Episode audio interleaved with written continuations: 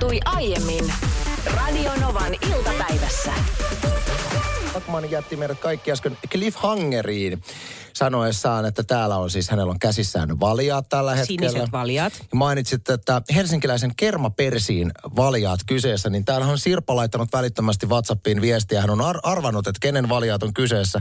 Herra Pörrin valjaat. Oikein! Herra Pörrin, meidän kissan valjaat. Miksi, miksi kissalle valjaat? No, me ajateltiin jotenkin lasten kanssa, että olisi kiva vähän, vähän jotenkin laajentaa sitä Herra Pörrin reviiriä. Mietin nyt, kun sä oot koko ikäs mm. käytännössä yhdessä asunnossa neljän seinän sisällä, etkä jotenkin pääse niin kuin kokemaan sitä ulkoilmaa lainkaan, niin ajateltiin, että hankitaan valjat. Meillä on joskus aikanaan ollut valjat. Ja mä oon tämän itse asiassa aikanaan Radionovassakin kertonut. Se oli vähän ikävä kokemus, kun me kokeiltiin Herra Pörrille niitä valjaita lasten kanssa. Ja jotenkin herra Pörri sitten oli rimpuillut itsensä niistä valjaista ö, irti, koska tyttäreni kaatui ja pingonnut siitä suoraan kuule kaupungille. Ja sehän ei välttämättä aina päädy kauhean hyvin. Niin, teillä kävi hyvin, koska löytyi auton alta. Siis niin kuin hän oli mennyt itse auton alle Joo. turvaan, parkkeeratun auton Joo, alle näin oli, turvaan. koska sitten siinä oli jo kaksi nuorta tyttöä, jotain kymmenenvuotiaista ulkoiluttanut koiraansa ja herra Pörri oli pelästynyt tietysti koiraa ja kaikkea muutakin siinä Mm. ympärillä. Ja nämä ihanat tytöt oli jäänyt vahtiin siihen ja sitä kautta me sitten löydettiin herra Pörri ja saatiin turvallisesti kotiin. Mutta mun ongelma nyt näissä valjaissa on, nämä on itse asiassa jo toiset valjaat, jotka mä hankin. Mä palautin tänään ennen kuin mä tulin töihin, niin toiset valjaat, jotka mä ostin viikonloppuna. Johtuen siitä, että me kokeiltiin niitä herra Pörrille kotona eilen illalla ja rimpuili itsensä pois. Niin se on niin li- julmetun lihava, että se jotenkin, kestääkö nuo lukotkaan hänen läskejään? Ei vaan siis sehän siinä hassu onkin, että miten niin lihava kissa saa itsensä niinku rimpuiltua niistä Niin. niin. valjaista pois. Koska siis käytännössä näyttää siltä, että on tukala olla valjaissa, mutta silti saa itsensä jotenkin sieltä ängettyä pois. Niin nyt mä ostin vähän toisen malliset.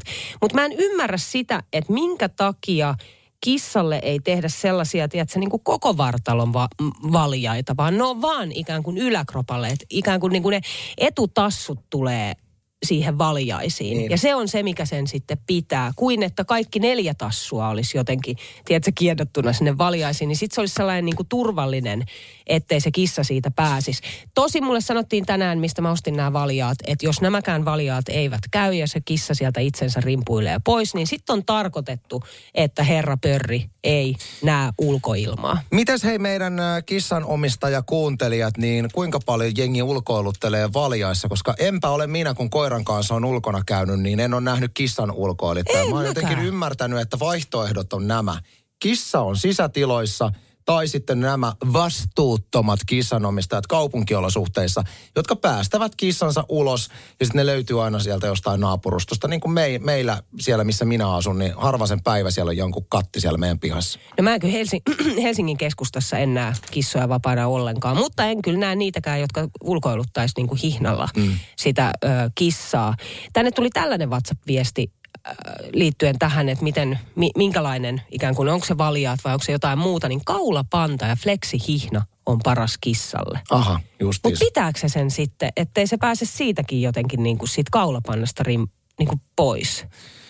En mä tiedä. En mä tiedä. Koska mä en halua sitä tilannetta jo pelkästään se muutaman vuosi sitten tapahtunut tilanne. Se oli tosi traumaattinen lapsille. Koska Vo- se pelko siitä, että mitä jos kissa katoaa. Koska mullahan on se tarina tässä, että naapurin kissa katosi. Mm. Ja sitä ei koskaan löytynyt, sitä kissaa. Mutta mikä on siis, osaako joku perustella, että minkä takia kissaa lähtökohtaisesti ei ulkoileta niin kuin koiraa ulkoilutetaan? Koska siis koirahan vie nämä muutaman kerran päivässä lenkille, se tekee sillä tarpeensa ja näin on kiva muutenkin sen koiran kanssa käydä ihan lenkillä. Miksei kissan kanssa toimi sama? Se ei toimi. No, Miksei? No niin. Ihmisestä tulee hullu, jos ihminen ei saa nukuttua kunnolla. Pienten lasten vanhemmat tietävät sen fiiliksen, kun lapsi huutaa koko yön ja sit pitäisi vielä parhaimmillaan mennä duuniin sit seuraavana päivänä, niin ei ole kivaa. Niina, sä olit törmännyt ö, teidän taloyhtiössä tämmöiseen, näkyy siis jutellut tämmöisen hieman väsyneen iskän kanssa. Joo, siellä on lapsi tullut nyt sitten vapun jälkeen ja, ja tota no niin, juteltu just siitä, että miten välttämättä ei niin kuin öitä nuku ja aika paljon itkee. Mutta ei, ole- ei ole ilmeisesti mitään koliikkia mm. näin. Et se, sehän on sitten ihan asia erikseen, jos on vielä koliikkivauva. Mutta tota, no niin, yrittänyt hirveästi kehitellä kaiken maailman kikkoja, että miten sen lapsen saisi nukutettua ja miten sen itkun saisi pois. Ja oli sitten lopulta keksinyt, oliko Spotifysta vai YouTubesta, jommasta kummasta. Sitten lopulta löytänyt tällaista huminan ääntä. Aivan, laittanut joo. sen ja se auttaa. Ja lapsi on täysin hiljaa ja nukahtaa. Mutta näitä tarinoitahan on, että on joutunut todella siis yöllä lähteä ajaa autoa, koska se lapsi nukahtaa ainoastaan siinä kantokopassa. Sitten mä oon kuullut, että on laitettu tämä liesituuletin päälle, kun siitä tulee se sellainen pieni mm. humina. Ja lapsi siihen viereen. Tai sitten esimerkiksi kun pesukone on päällä, niin kantokoppa siihen pesukoneen päälle, koska siinä on sellainen pieni tärinä. Mä oon tosi innoissani tuosta siis iskän äh, Spotify-humina jutusta, koska Joo. mä oon ylipäätään siis, mulla on nyt vähän vanhempia lapsia jo, mutta mutta tota, tajunnut sen, että kuinka äärimmäisen tehokas nukut, nukutuskeino on toi, että laittaa jonkun. Siellä on monia esimerkiksi, no Spotifysta löytyy tosi monta tämmöistä nukkumislistaa. Deep Sleep, missä on luonnon ääniä ja kaiken maailman. Niin toimii ihan törkeä ja toimii myöskin aikuiselle. Mutta Antin viesti, mikä tuli numeroon 17275, on aika magea kikka. On Antti laittaa tänne tekstaria, että opettelee lapsen unen aikana lapsen unen hengitysrytmin. Sitten jos ei nuku, laittaa nenän lapsen rinnalle ja alkaa omalla hengityksellään heittomerkeissä vetää lapsen hengitystä hänen nukkumishengitysrytmiin. Sitten yleensä nukahtaa. Minulla on neljä lasta ja toisen kohdalla tajusin tuon.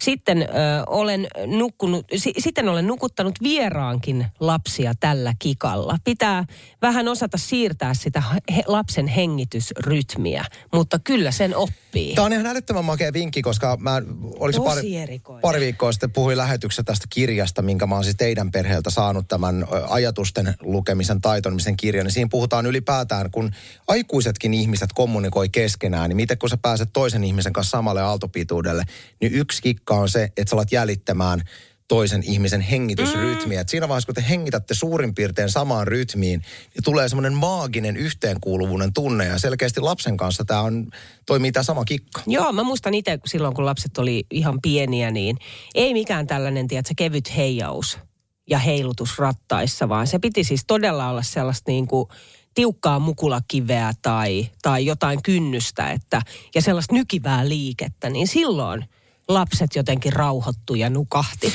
Suonatko, että jaan tähän vielä ennen Enrikki Leesiaksen Be With Youta, niin sinun aviomiehesi Lawrence Bachmanin hienon bisnesidean, minkä hän jakoi minulle. No, ei, hienosta en niinkään No tiedä. minä mutta- jaan, mun mielestä oli hieno. Mä voisin hänen yhtiökumppanikseen tässä. Nimittäin hän ja niin kuin moni muukin tietää, että esimerkiksi lasten rattaiden työntäminen mukulakivillä on semmoinen, mikä, että se tärinä Joo. rauhoittaa. Kyllä, kyllä. Niin Lawrence Bachmanin liikkeide oli siis tämä, että myytään siinä tämmöinen mukulakivimatto, jonka sä voit esimerkiksi olohuoneeseen levittää. Se on niin kuin olohuoneessa. Olohuoneeseen tai sitten takapihalle. Sulla on semmoiset mukulakivet Joo. siinä sitten matolla.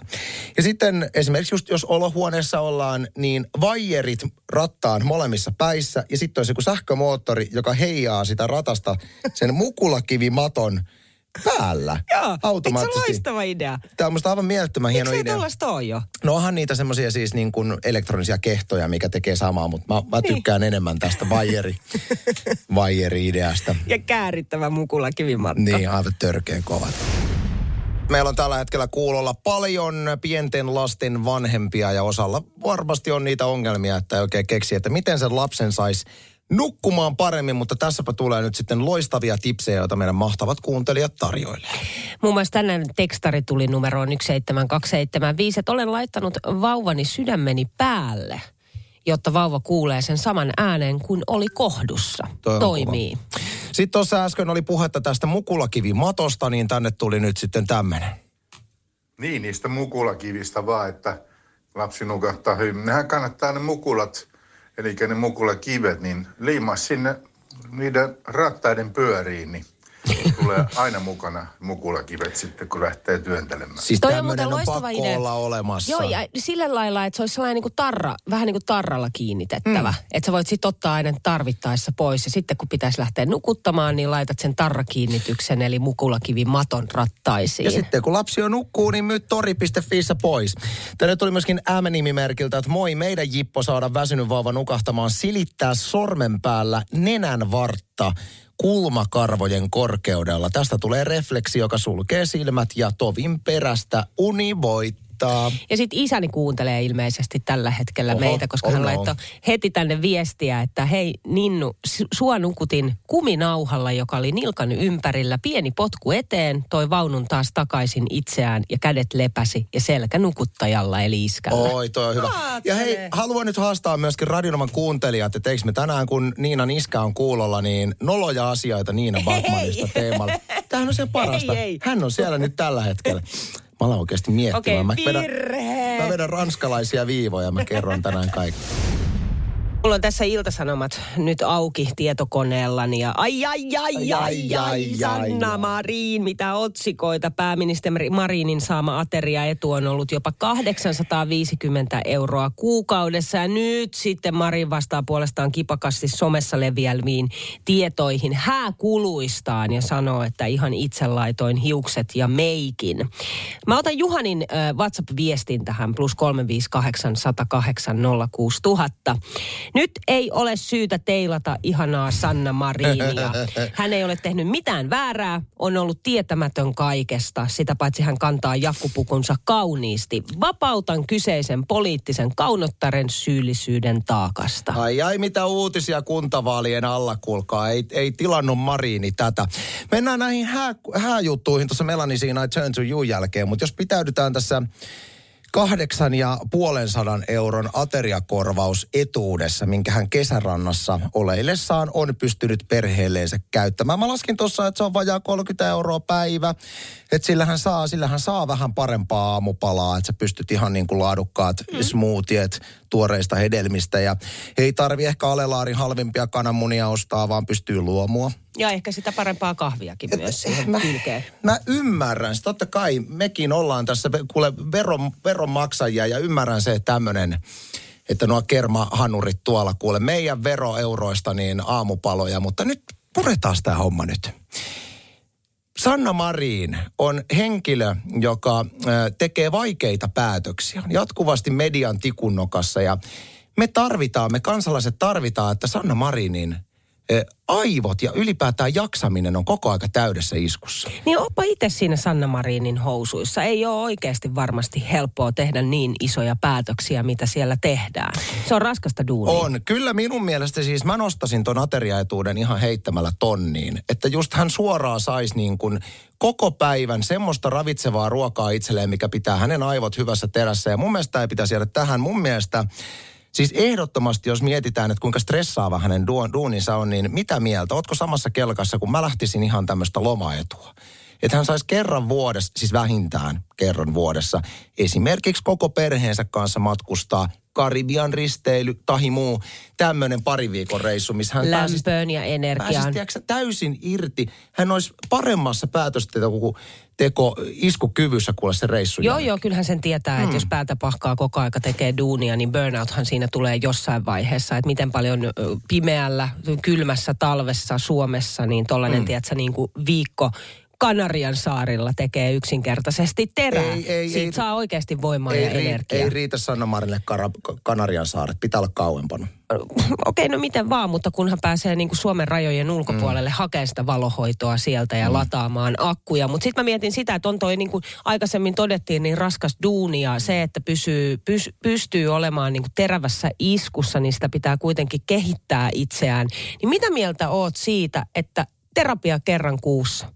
Laittaisin itsen kerran viikkoon. Siis kerran kuussa aivan liian vähän. Niin. Et mun mielestä ehdottomasti Itsensä meidän... kehittäminen, oppiminen, niin sehän on vaan siis meille kaikille hyväksi. Siis kyllä. Toi mun mielestä siis kerran viikossa. Se on kirjattu tänne ylös. Sitten mä mietin tätä, että... Äh, Mä lähtisin ihan siitäkin, että äh, Sanna Marinilla olisi käytössään jatkuvasti hierontapalvelu.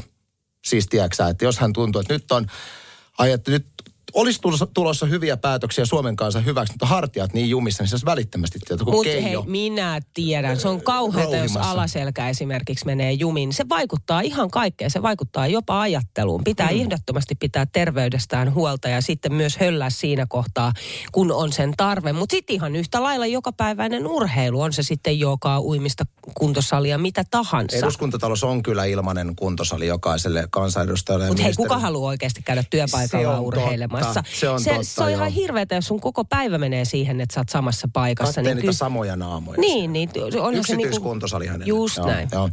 Tässä on nyt vasta alkuun ja nämä on niin pieniä rahoja siis kun puhutaan valtion budjetista, että kyllä me kaivataan lisää etuuksia nyt Sanna Marinille. Eli jos on jotain ideoita, niin tänne voi heittää 108. Me koostetaan tästä sitten ihan ministeriöön sitten. Lähetetään ranskalaisilla Memo. viivoilla oma memo. Ehdotamme näitä etuja otettavaksi veronmaksajien rahoista. Iina on varmaan ihan kyllästynyt, kun mä aina laulan näiden Radionovan iltapäivässä soivien biisien stemmoja. Niin laulat. Tiedätkö muuten ne henkilöt, kun lauletaan paljon onnea vaan biisiä syntymäpäivillä, niin on aina se, jonka on pakko vetää terssistemma biisin loppuun.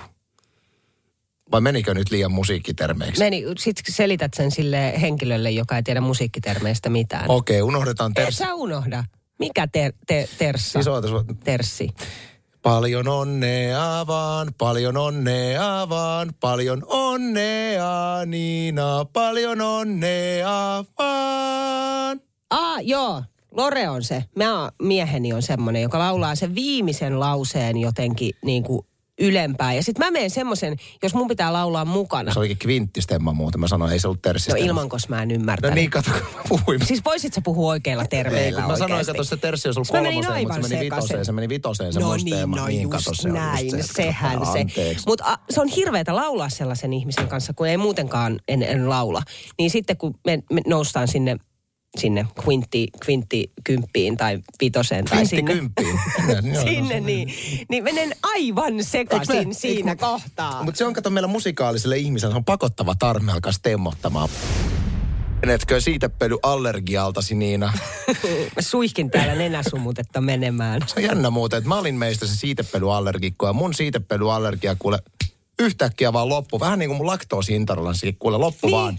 näin ja sulla alkoi. Aattele, tälleen se meni. Se siirsit meni. sen mulle. Ole hyvä vaan. Kiitos tosi paljon tästä. Ei ole kiva millään mm. lailla, mutta pärjään kyllä tämän kanssa. Tätä on kestänyt nyt kohta jo yli kaksi viikkoa. Ootan, että tämä loppuu. Vai loppuuko se koskaan? Kyllä se niin kuin mullakin, niin ihme parantuminen saattaa olla kulman takana. Kerro se, mitä tapahtui viikonloppuna.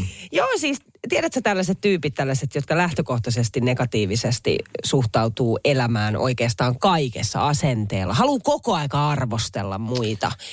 Tiedätkö sellaista niin kuin Valitettavasti tiedän. oman pahan olon oksentamista. Se, se ei ole mun mielestä hirveän kiva. Se on myös rumaa kateltavaa vierestä. Mä olin viikonloppuun tällaisessa tilanteessa, missä jo nyt halun alleviivata. Tiedän, että tämä kyseinen nuori nainen ö, oli parkkeerannut autonsa väärin jalkakäytävälle. Saanko tarkentaa, että se oliko tämä kyseinen nuori nainen eittämättä hyvin näyttävä myöskin, niin oliko hän Niina Bakman? Ei, Et sä et ei. ole niinku ulkoistanut itseään.